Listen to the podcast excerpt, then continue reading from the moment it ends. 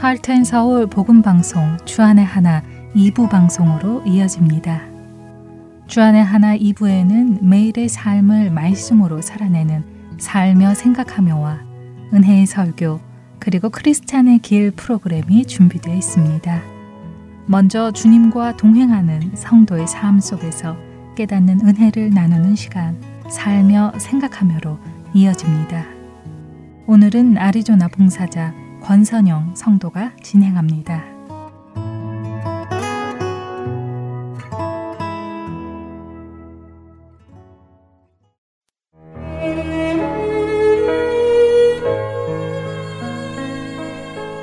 한 해를 마무리 지으며 올 2022년을 돌아보니 참 많은 생각이 듭니다. 난처했던 일들, 막막했던 상황들, 어려운 사람과의 관계 등등 여러 기억들이 스쳐 지나갑니다. 그럼에도 그 많은 상황들 속에서도 주님께서 늘 함께하여 주셨음을 떠올리며 참 감사할 것도 많고 은혜였다 하는 고백이 절로 나오게 됩니다. 여러분은 올 한 해 어떤 것을 감사하시고 어떤 부분에 대해 많은 기도를 드리셨는지요? 저는 지난해에도 그렇고 올해에도 가장 크게 감사하고 있는 것은 이곳 헐튼 서울 복음 선교회에서 사역하게 된 것이 가장 큰 감사이고 은혜였음을 고백하게 됩니다. 지난해 복음 방송을 듣다 직원을 구한다는 광고를 듣게 되었고 이곳에 문을 두드려 지금까지 함께 사역에 동참하고 있는데요. 사실 하나님의 사역에 동참한다라는 생각은 이곳에서 일을 시작하자마자 곧 없어지게 되었습니다. 내가 하나님의 일을 한다라는 생각이 아니라 하나님께서 나를 참 많이 고치고 싶어 하셨구나라는 것을 금세 깨닫게 되었기 때문이었지요. 이곳에 와서 말씀 공부를 하며 많은 봉사자분들을 섬기며 그동안 제가 얼마나 교만했는지, 얼마나 위선적인 신앙생활을 하고 있었는지 알게 되는 순간들이 셀 수 없이 많았습니다. 다시 한번 하나님 앞에 엎드리며 저의 깊은 곳에 숨겨두었던 죄된 모습들을 깨닫게 해주심에 감사하고 고쳐나갈 수 있는 기회를 주신 것도 감사합니다. 특히 무엇보다도 가정 안에서 아내로서 또 엄마로서의 저의 모습을 많이 보게 하셨습니다. 말씀드리기 부끄럽지만 이혼이라는 단어가 떠오를 만큼 가정에 위기를 겪은 적이 있었습니다. 남편의 오랜 실직으로 경제적 어려움이 찾아오며 남편에게 실망감이 생기기 시작했고 저의 결혼 생활까지 마치 실패한 것 같은 절망감이 찾아왔지요. 그리고 그 모든 책임은 남편에게 있다고 생각했었습니다.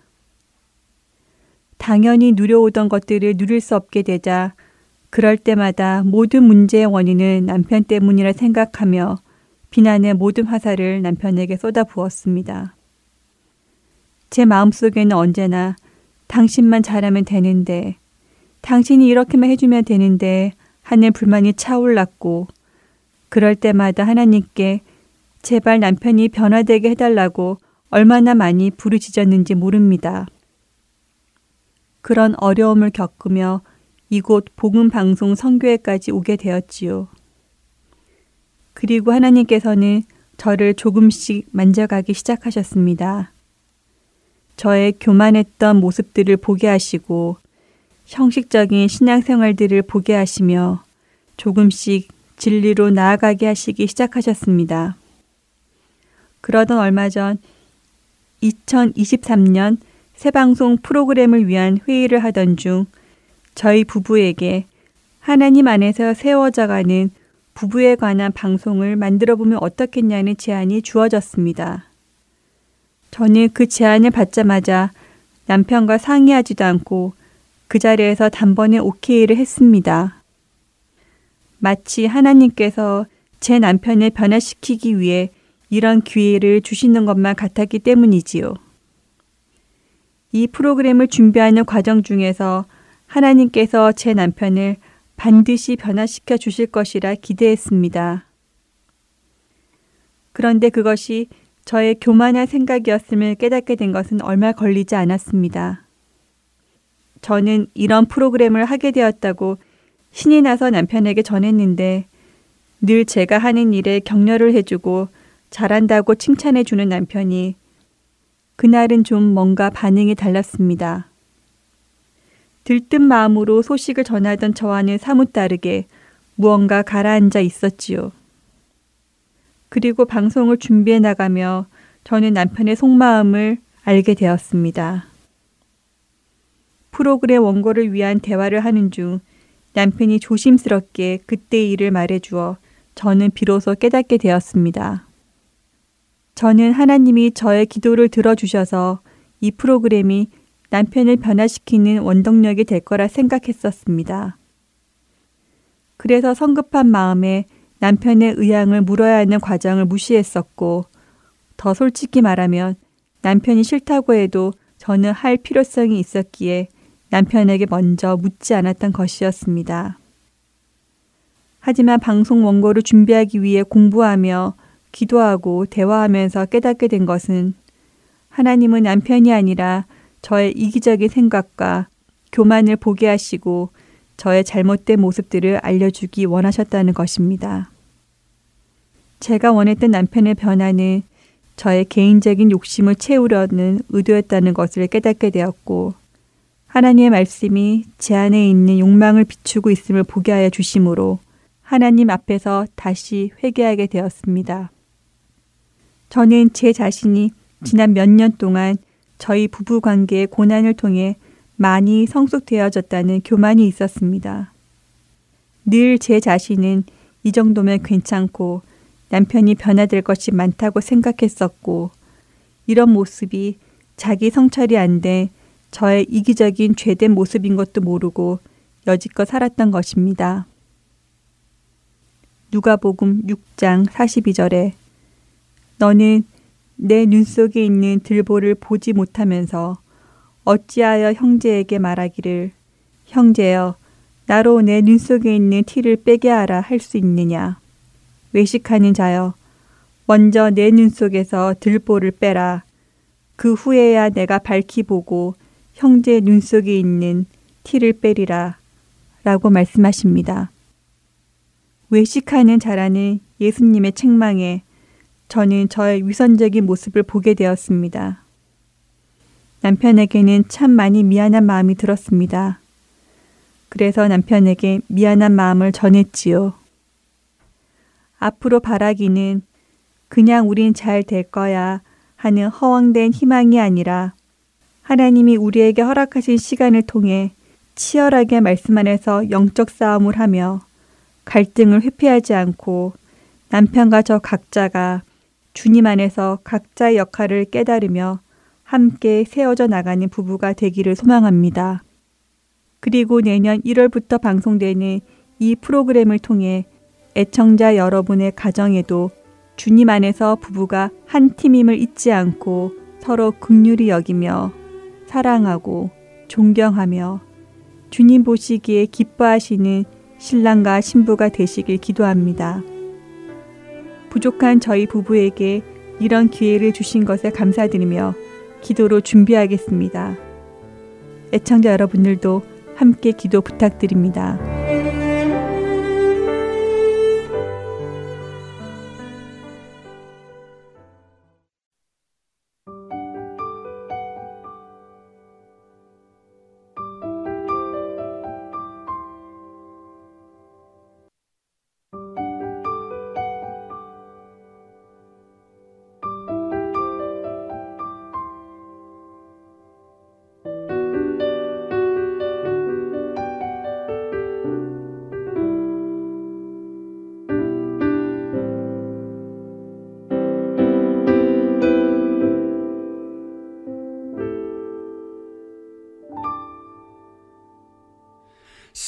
세상의 부와 세상의 명예 세상 자랑 모두 내려놓고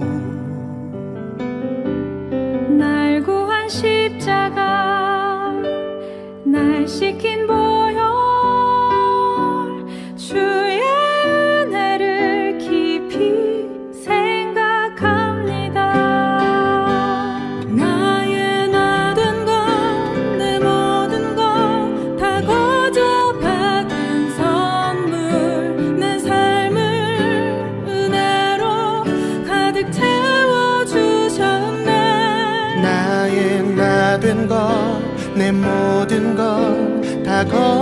받은 선물. 내 삶을 주신 분께 다시 올려드리니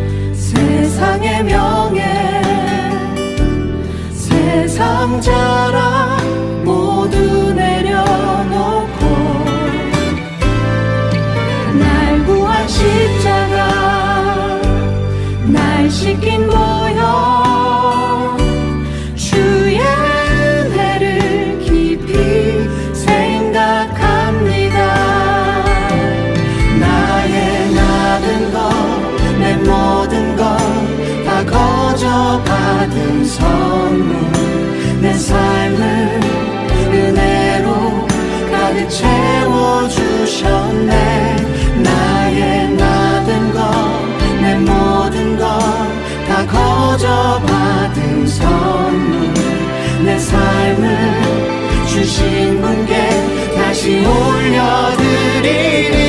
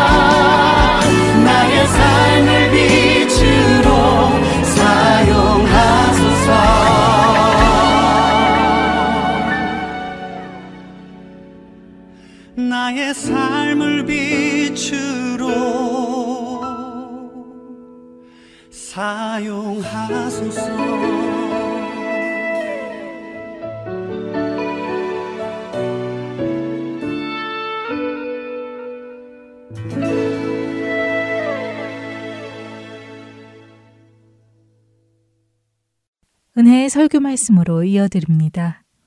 오늘도 지난주에 이어서 성탄절 설교 준비되어 있습니다. 경기도 성남시 선한목자교회 유기성 목사님께서 마태복음 2장 1절부터 12절까지의 말씀을 본문으로 크리스마스의 위기라는 제목의 말씀 전해 주십니다. 은혜의 시간 되시길 바랍니다.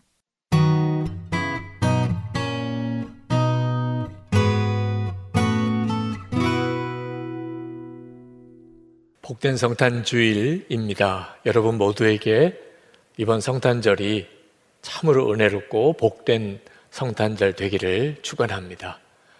아, 성탄절이 오면 괜히 마음이 설렙니다. 성탄절 장식이나 성탄절 캐롤을 듣노라 하면 아, 성탄절에는 뭔가 아주 좋은 일이 생길 것 같은 느낌이 들지 않습니까? 그런데 대부분의 사람들은 그저 평범하고 별일 없는 그저 똑같은 하루인 성탄절을 경험합니다. 어, 어떤 분에게 제가 기쁜 성탄절이 되세요 이렇게 축복을 해드렸더니 아, 불쑥 대답하기를 제가 뭐 어린애인가요? 그런 말을 듣고 참 무안했던 적이 있습니다. 여러분 성탄절에 기쁨이나 감동을 경험하지 못하는 이유가 나이가 들어서 그런 걸까요? 이건 한번 진지하게 생각해 보아야 될 문제입니다. 매번 성탄절을 맞이할 때마다 괜히 마음이 설레기도 했다가 그저 지루하고 평범하고 별 감동이 없는 그런 성탄절을 보내게 되는 까닭이 무엇일까? 영적인 위기가 왔다는 아주 뚜렷한 증거입니다. 여러분, 성탄절의 주인공이 빠진 그런 생일 축하 파티가 되는 거죠. 예수님과 인격적이고 친밀한 교제가 있다면 예수님의 탄생일인 성탄절이 당연히 기쁘고 감동이 되겠죠. 그것으로 충분한 것입니다. 그런데 성탄절에 별로 감동도 기쁨도 없다면 예수님과 인격적이고 친밀한 관계에 문제가 생겼다는 것입니다. 마태복음 1장에 보면 예수님의 이름이 두 가지로 제시가 됩니다. 하나는 21절에 자기 백성을 그들의 죄에서 구원할 자이심이라. 예수님의 이름의 의미는 하나님의 백성을 그 죄에서 구원할 자라는 뜻입니다. 그런데 또 하나의 이름이 있는데 그것이 임마누엘입니다. 풀어서 설명하면 23절에 하나님이 우리와 함께 계시다. 그런 의미입니다. 사도 바울은 이 의미를 데살로니가 전서 5장 10절에서 다시 한번 이렇게 말씀합니다. 예수께서 우리를 위하여 죽으사 우리로 하여금 깨어 있든지 자든지 자기와 함께 살게 하려 하셨느니라. 자, 성탄절은 우리가 정말 예수님께서 깨든지 자든지 우리와 항상 함께 계신지 그것을 확인하는 절기입니다. 예수님이 정말 우리와 함께 계시다면 성탄절은 정말 기쁨 그 자체이죠. 성탄절이 감동이 없다면 주님과의 관계에 문제가 심각하게 생긴 겁니다. 여러분, 여러분의 아내나 남편, 배우자의 생일과 예수님의 생일 어떤 것이 더 중요하겠습니까? 우리 머리로는 당연히 예수님이시죠. 그러나 실제로는 예수님의 생일보다 남편이나 아내의 생일이 더 중요하게 여겨지는 분이 있으실 겁니다. 왜 그렇죠? 아내와 남편과는 함께 살지만 예수님과는 함께 살지 않는 경우에 그렇게 되겠지요. 여러분 3일절이나 광복절 우리 국가적인 국경일입니다. 너무너무 중요한 날이죠. 그러나 3일절이나 광복절에 그 기념식에 가는 사람은 거의 없을 겁니다. 그러나 친척의 결혼식은 어떻습니까? 거기는 무슨 일이 있어도 가야 된다고 생각하지요. 무슨 차이죠? 개인적인 친밀함의 차이입니다. 그런 의미에서 성탄절에 아무런 기쁨과 감동이 없다는 것은 우리가 영적으로 대단히 문제가 생겨 있는데 예수님은 실제적으로는 나와 개인적인 친밀함이 없는 관계라는 뜻입니다. 그러므로 만약에 여러분이 성탄절에 특별한 감동이 없이 지나고 있다면 시급히 주님과의 친밀함을 회복해야 합니다. 왜냐하면 지금 있는 그 영적인 상태 그대로 주님 앞에 서게 된다는 것을 명심해야 합니다. 그동안 예수님을 바라보라, 예수님과 친밀히 동행하라, 매일 일기를 쓰면서 주님을 바라보는 생활을 기록해보라. 그것을 성도들끼리 서로 나누고 살아보라고 그렇게 권면을 드렸는데, 그것을 스쳐져 지나 버렸다면, 이번 기회에 이 성탄절에 여러분의 영적인 상태를 확인하고 마치 물에 빠진 자가 그 물에서 벗어나려고 발버둥 치는 것처럼 영적인 몸부림이 필요합니다. 여러분이 주님과 인격적이고 친밀함을 가지려고 애를 쓰면 도울 준비는 사방에 되어 있습니다. 마태복음 1장을 말씀기도 인도하셨던 최양락 목사님께서 맥체인 일독 성경이라고 스코틀랜드의 목사님 로버트 머레이 맥체인 목사님의 일화를 인용을 하셨습니다. 그 친구 중에 영적인 갈망은 있는데 도무지 영적인 진보가 없어서 안타까워하는 그 친구에게 그가 이렇게 편지에 써서 보냈다는 겁니다. 주 예수를 힘써 배우게 자신을 한 번 주목할 때 그리스도에 대해서는 열 배로 주목하게 그리스도는 참으로 사랑스러운 분이라네. 자기를 한 번 볼 때 예수님은 열 번을 바라보게. 이것이 바로 성탄절의 기쁨을 회복하는 열쇠입니다. 히브리서 기자가 히브리서 12장 2절에 믿음의 주요 또 온전하게 하시는 이인 예수를 바라보자. 라고 그렇게 말씀하신 것이 바로 이 의미인 것입니다.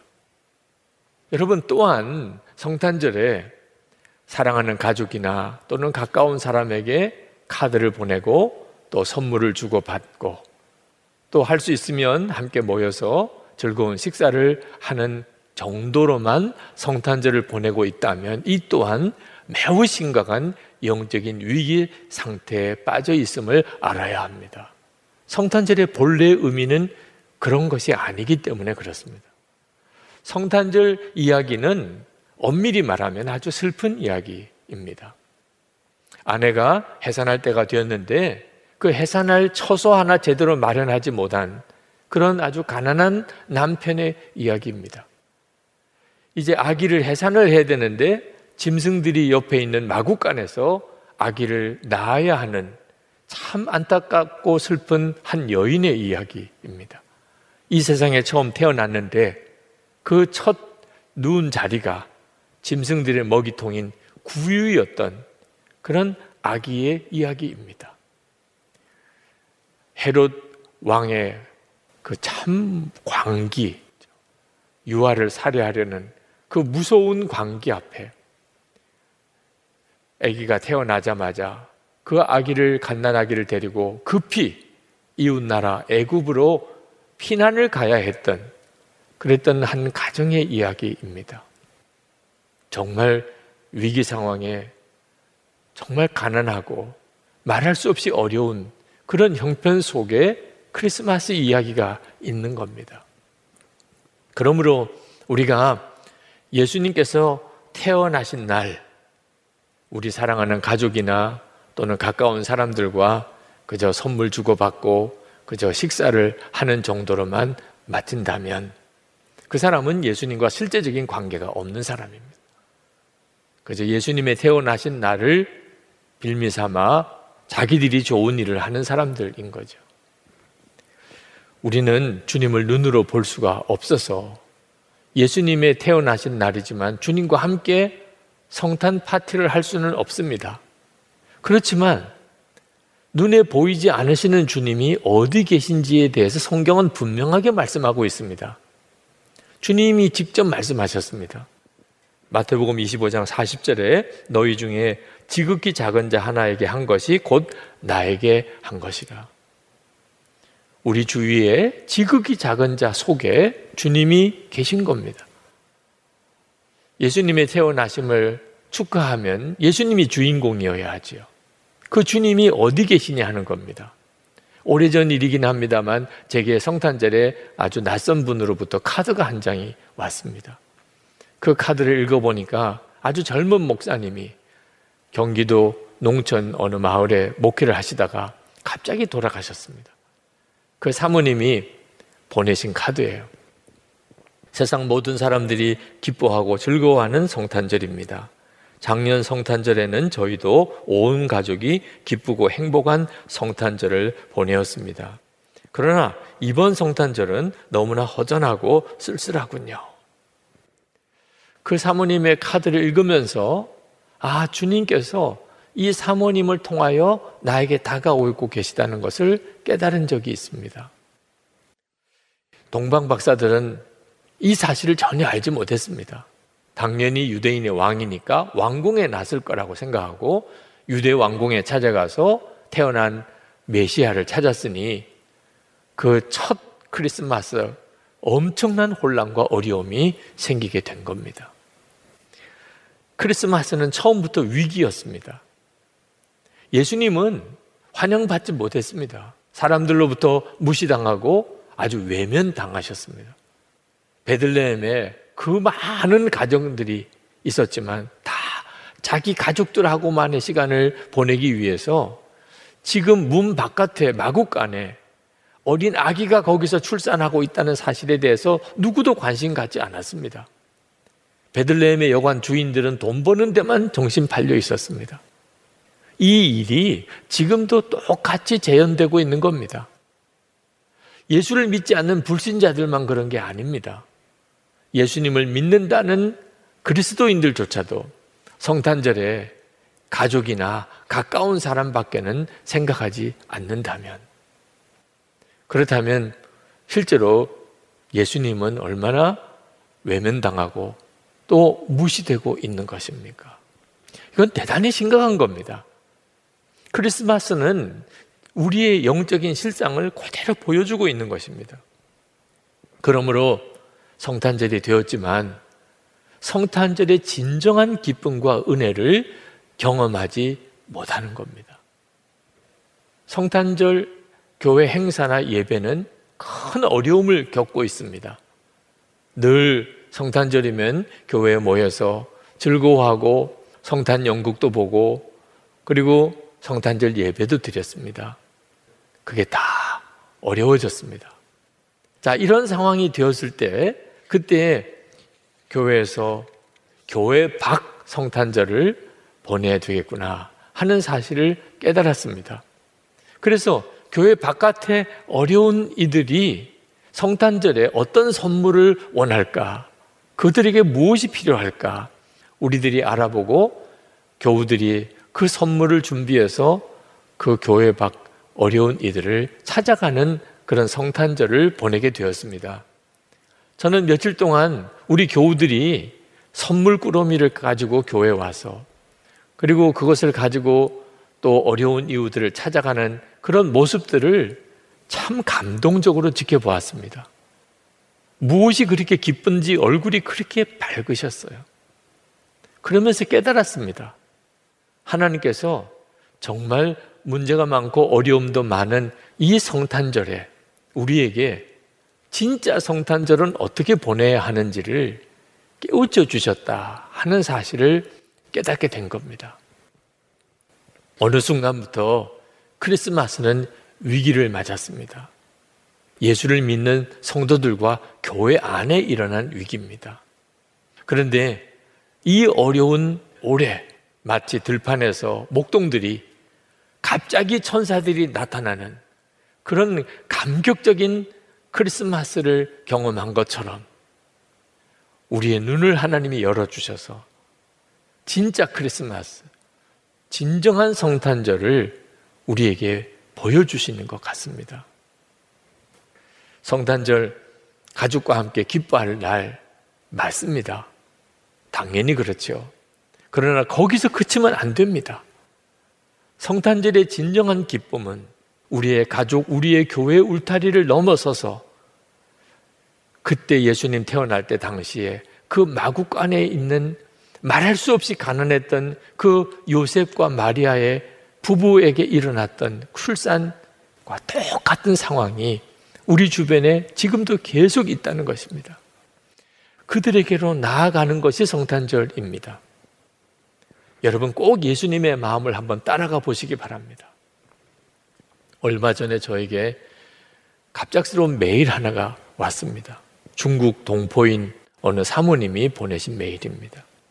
목사님께서 꼭 이 메일을 받으실 수 있기를 기도하며 적습니다. 안녕하세요. 저는 중국 연변의 도시에서 떨어진 한 시골 개척교회 사모입니다. 신학생 남편 만나서 시골 교회를 섬긴 지 20년 좀 넘었네요. 환경과 여건을 떠나서 하나님 아버지께 쓰임 받는다는 자체가 황송하고 감사하여서 사역만 생각하면서 앞만 보고 달려왔습니다. 저희 가정에 하나님께서 일남 이녀를 주셨습니다. 막내는 늦둥이인데 임신 초기부터 아픈 아기임을 알았습니다. 그러나 중국은 건강한 아이만 나올 수 있기에 산정 검사를 한 번도 못 받고 눈물로 기도하며 낳았습니다. 아기가 태어나 중국에서는 바로 수술할 수 없어 무작정 서울에 와서 서울에서 일하는 친척들과 병원의 도움으로 어렵게 수술을 받았더랬습니다. 지금 6년이 흘러서 아기가 만 6세입니다. 지금 2차 수술 받을 때입니다. 그러나 코로나 때문에 고민도 기도도 많이 했습니다. 아이를 생각하면 2차 수술 받아야 한다고 결정하고 얼마 전 아이와 함께 서울에 왔습니다.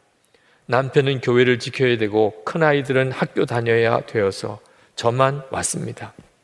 어려울 때마다 유 목사님 말씀으로 힘을 얻고 어렵게 한국에 왔지만 이번에는 정말 어렵습니다. 코로나로 사실 저도 너무 두렵습니다. 요즘은 비상수국이라고 믿지 않는 시댁 친척들이 모두 불편해하고 무모하다고 야단을 칩니다. 채 준비되지 못한 수술비가 걱정인데 시설에 격리되면서 또 돈이 들어갔습니다. 저희는 보험이 없어서 천문학적인 수술비인데 이번은 수술 못하고 돌아가야 하는지 오도 가도 못하고 코로나 검사만 수없이 하면서 아이만 고생시킨 거 아닌지 하나님께서 예비하신 피할 길은 어디에 있는지 이 새벽에 자고 있는 아이를 바라보면서 눈물만 흐르네요. 두서없이 이렇게 메일을 드리면 어디 말할 것도 없고 기도 부탁할 것도 없어 우리 아이를 위해서 기도해 주십사 부탁드리는 것입니다. 그 메일을 받고 참 마음이 답답했습니다. 마치 정말 집 밖에 있는 마구간에 어느 한 아, 가족이 말할 수 없는 어려운 저지에 빠져 있다는 느낌이 들었습니다. 그래서 수소문에서 그분의 사정을 좀 알아보시라고 부탁을 드렸는데 그분의 사정을 확인하고 그리고 그분을 도와드릴 수가 있게 되었습니다. 얼마 뒤에 메일이 다시 왔습니다. 목사님 감사합니다. 이름도 없는 머나먼 이국 땅의 한 작은 시골 교회에서 온 저희들을 품어주시고 손 내밀어 주셔서 감사드립니다. 너무 앞이 막막하고 가도 오도 못하고 눈물만 흘러서 아픈 애기한테 너무 미안해서 목사님한테 기도 부탁이라도 드리고 싶은 마음에 메일을 드렸었는데 이렇게 큰 힘이 되어 주셔서 무엇이라고 말씀드리면 좋을지 모르겠습니다. 감사합니다. 장로님을 통하여 수술비 전달 받았습니다. 세브란스 병원에서 병원비 많이 깎아주고 또 후원해 주셔서 수술 잘 받고 퇴원하였습니다. 수술도 아주 잘 되었습니다. 아직은 수술 자리가 아플 텐데 이쁘게 변한 거울 속에 자신 모습을 보면서 웃고 있는 아이를 보니 마음이 너무 짠하면서 기쁩니다. 감사합니다. 목사님 말씀처럼 하나님은 저희 목자셨습니다. 하나님은 다 아셨더랬습니다. 모르시는 줄 알았습니다. 몇십 년 동안 시골에서 할머니들 섬기면서 땅 파면서 살아온 세월, 그 사역이 이렇게 뿌듯하고 감사하고 보람있게 느껴본 적이 없습니다. 저희가 무엇이라고 전화해주고 기도해주고 후원해주시고 얼마나 어깨가 펴지고 힘이 되는지 모르겠습니다. 남편과 저희 중국 교회에도 소식 전했습니다.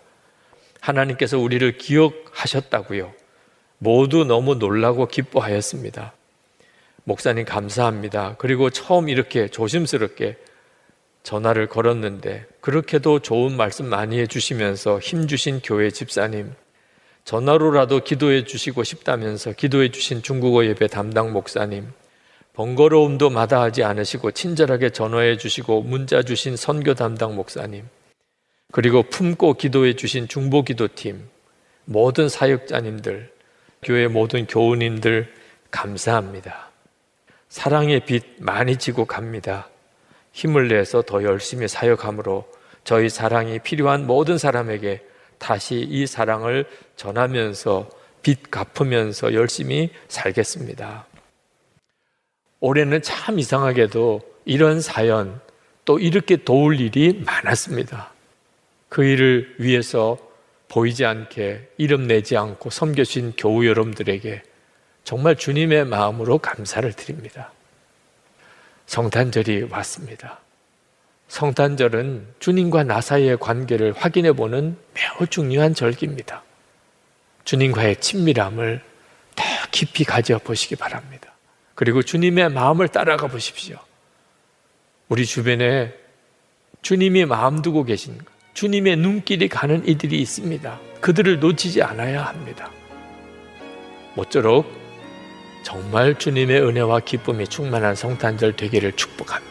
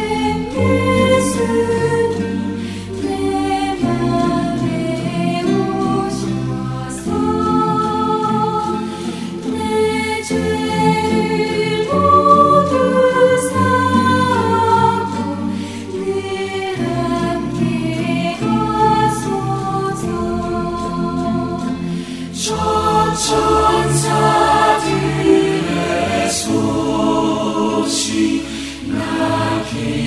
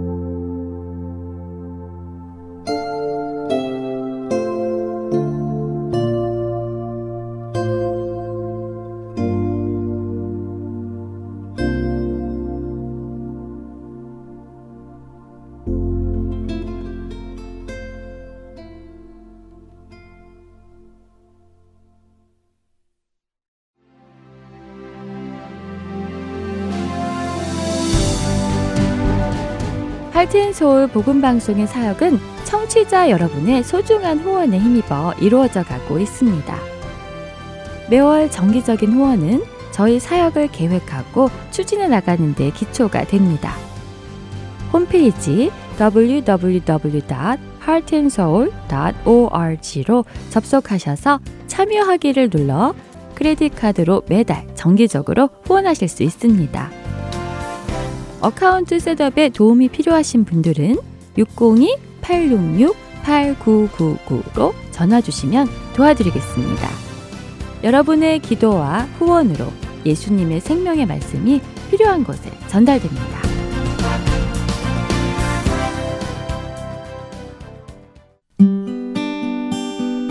기쁜 소식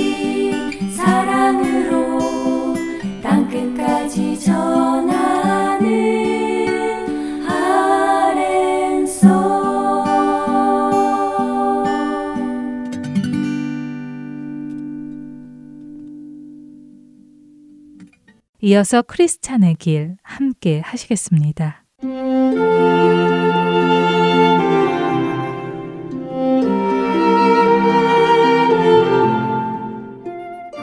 애청자 여러분 안녕하세요. 좌 번연의 철로 역정이라는 책을 토대로 그리스도인의 삶을 나누어 보는 프로그램 크리스천의 길 진행의 민경은입니다. 천성을 향해 가는 크리스천과 소망씨 이들은 미혹의 땅이라고 불리는 지역을 지나가게 되었는데요.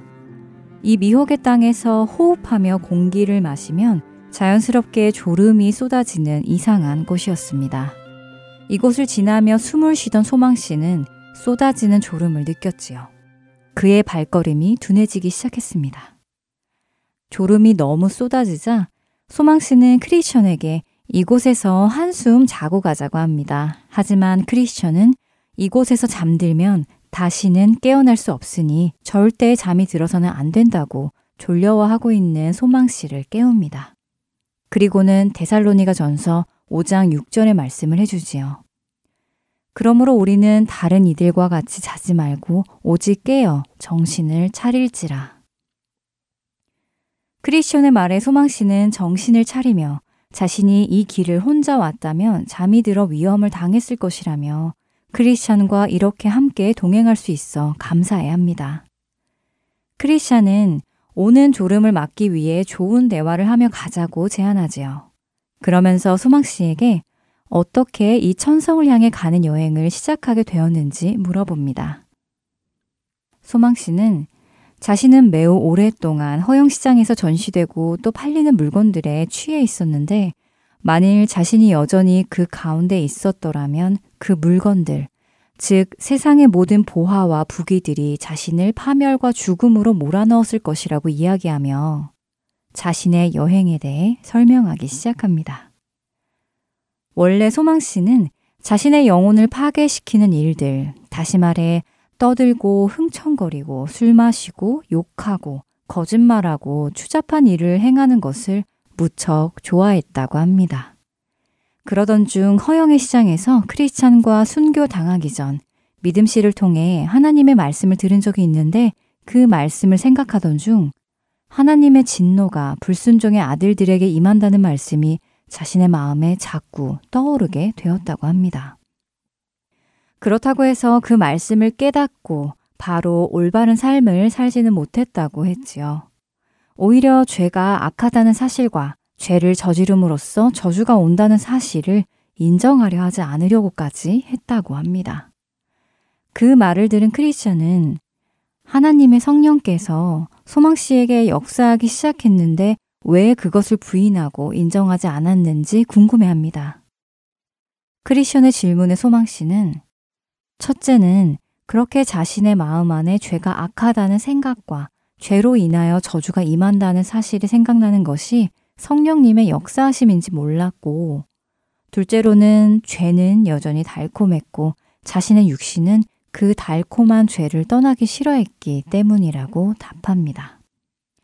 하지만 여전히 그렇게 살아가는 자신에게 죄에 대한 의식이 자꾸 일어났고, 견딜 수 없는 무거운 죄책감이 죄를 지을 때마다 자신을 덮기 시작했다고 했지요. 특히 거리에서 선한 사람을 만날 때나 성경책을 읽을 때, 또 아는 사람이 병이 들었다는 소식을 들을 때, 죽은 자들을 위해 울리는 종소리를 들을 때, 그리고 자기 스스로 죽음에 관해 생각할 때, 특별히 자신에게 죽은 후에 심판이 있을 거라는 생각이 들 때 괴로웠다고 하지요.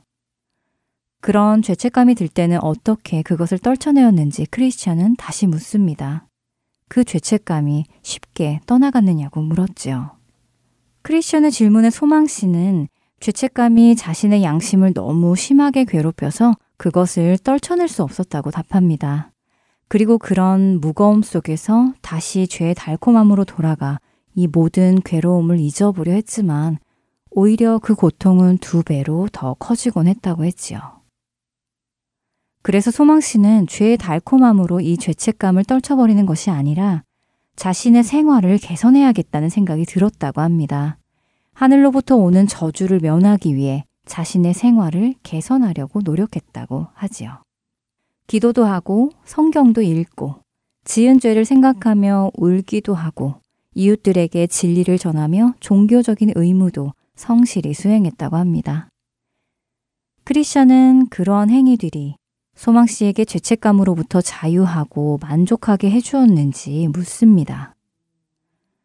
소망 씨는 잠시 동안은 만족한 듯이 느껴졌지만 결국 그 무거운 죄책감은 다시 자신을 찾아왔고 자신을 괴롭혔다고 합니다.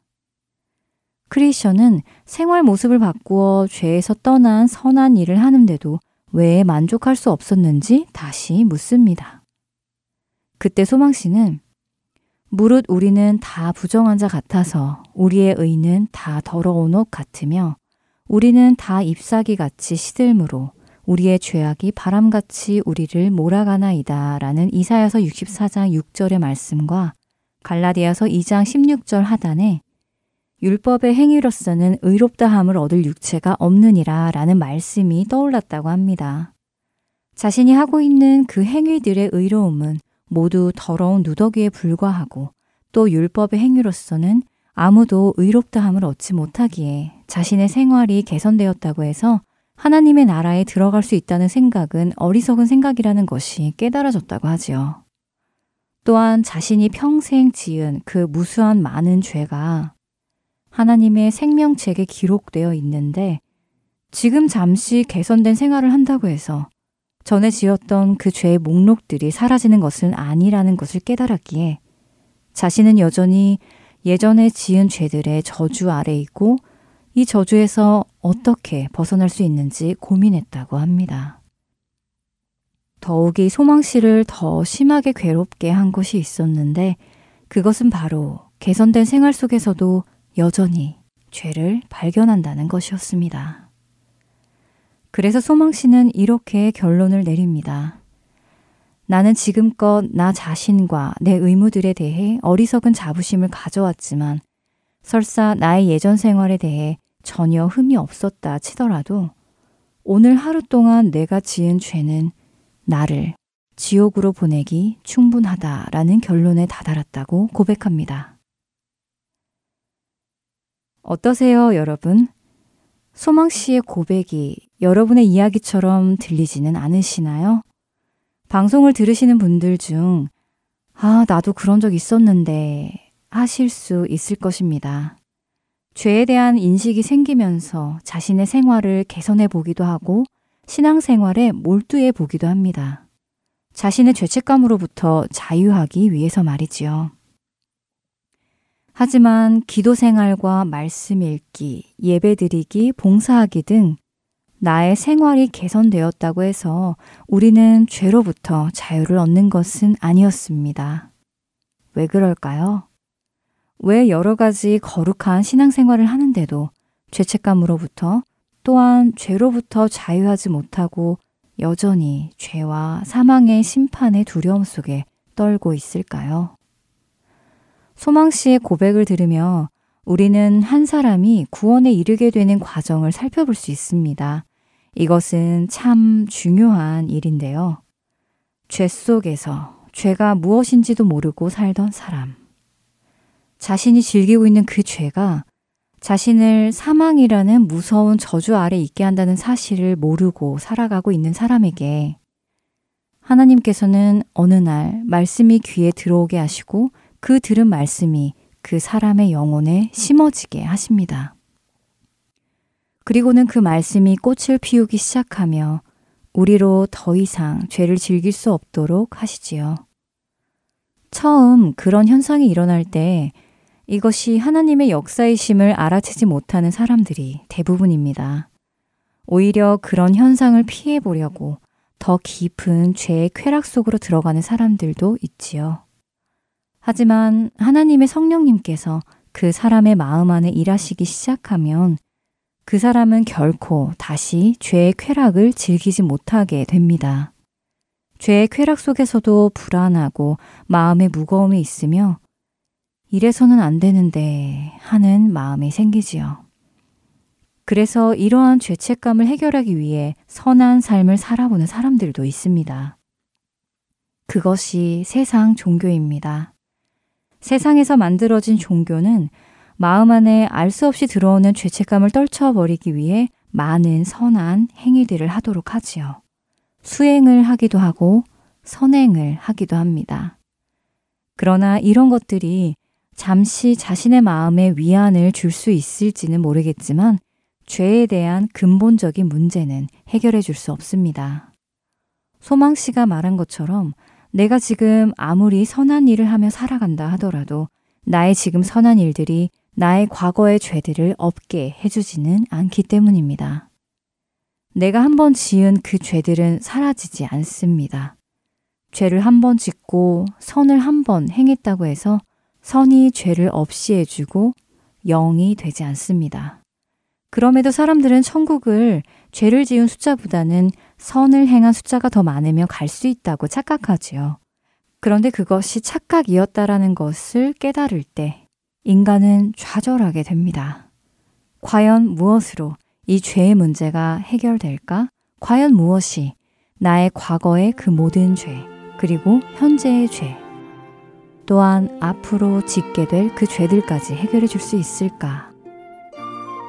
그 문제를 고민하는 사람만이 그 답을 만나게 될 것입니다. 소망 씨는 과연 그 답을 만나게 될까요? 크리스천의 길, 다음 시간에 계속해서 말씀 나누겠습니다. 안녕히 계세요.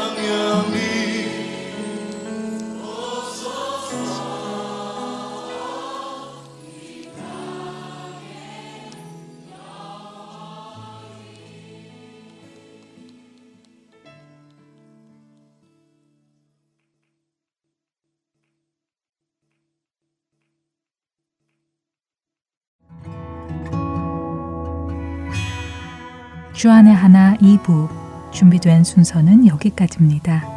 계속해서 주안의 하나 3부로 이어집니다. 주님의 말씀을 더 알아가는 시간 되시길 소망합니다. 안녕히 계세요.